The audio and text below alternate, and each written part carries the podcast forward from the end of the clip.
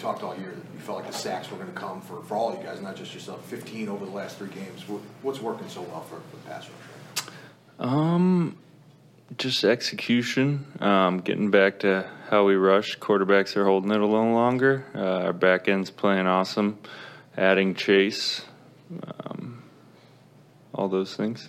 Does it feel, like it seems like a lot of the sacks are, are split. Like, does it feel like you guys are, are, you know, like you guys talk about racing to the quarterback right now? And what, can you feel that during the game? Like, man, everybody seems to be getting home. It does, yeah. It's uh, it's funny. After the game, nobody has any idea what their stats are. So uh, it's a good problem to have. I mean, when you guys do film review, um, is there ever any arguing about, oh, you know, I, I should have gotten that, that sack instead of that half sack, that sort of thing? Um, as long as it's in the D line room, we're happy.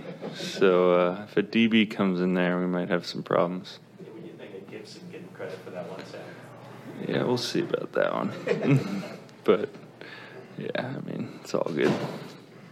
Chase, you guys have lined up in the middle a couple of times and had some real success. What does that do to an opposing offensive line? What does that do for your defensive line, totally going inside and outside with, with personnel?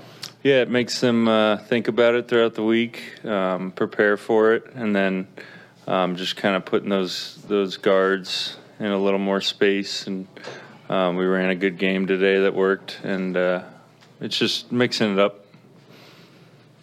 Nick, you've heard, you don't have eyes in the back of your head, but uh, Mooney was, you know, matching up with DK, which is a tall, tall ask, and did really well. I need to speak to that kind of, that matchup and, and, you know, him not backing down from a guy like that.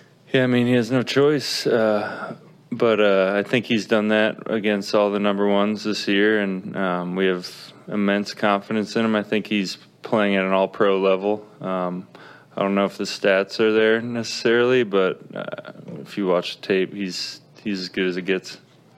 This is the first time the 49ers have beaten the Seahawks twice in a row uh, on the road in, in history.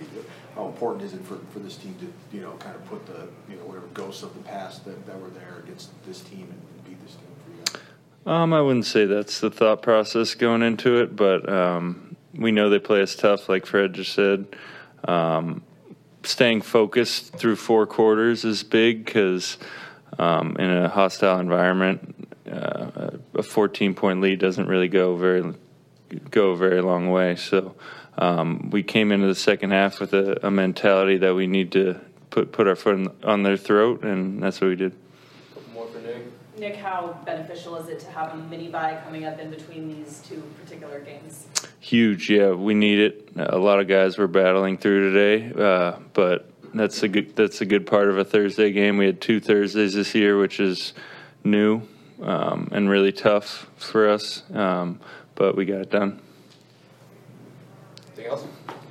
All right, thanks, Nick. Thank you.